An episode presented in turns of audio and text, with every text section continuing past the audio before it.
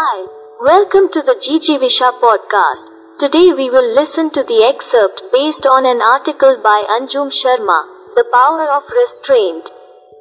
Ravan always had the misconception that there is no one more intelligent, powerful, and beneficent person than him. This ignorance did not allow him to see that there could be someone more knowledgeable than him. Undoubtedly, Ravan was a learned scholar. But the basic difference between Ram and Ravan was that of abstinence. The patience that Ravan had before attaining power later turned into arrogance, however, even after being an adoration. Ram remained busy in worship. He never showed off.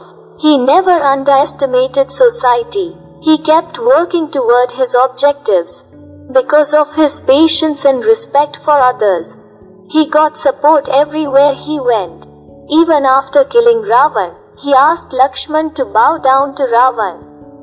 That is, Ravan was very self centered, while Ram considered the whole world. There are more than 300 Ramayanas in our country, and at the core of all this is the denial of the ego spirit in which the I resides.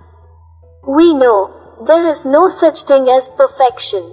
So there must have been some flaws within the Almighty Ram too.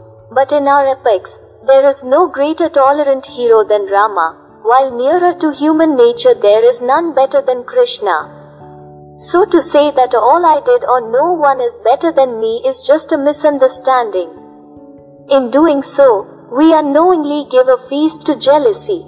It is necessary to keep killing the Ravan within us and keep recognizing the true ourselves. Take wisdom from Ravan and patience from Ram in life. Thank you.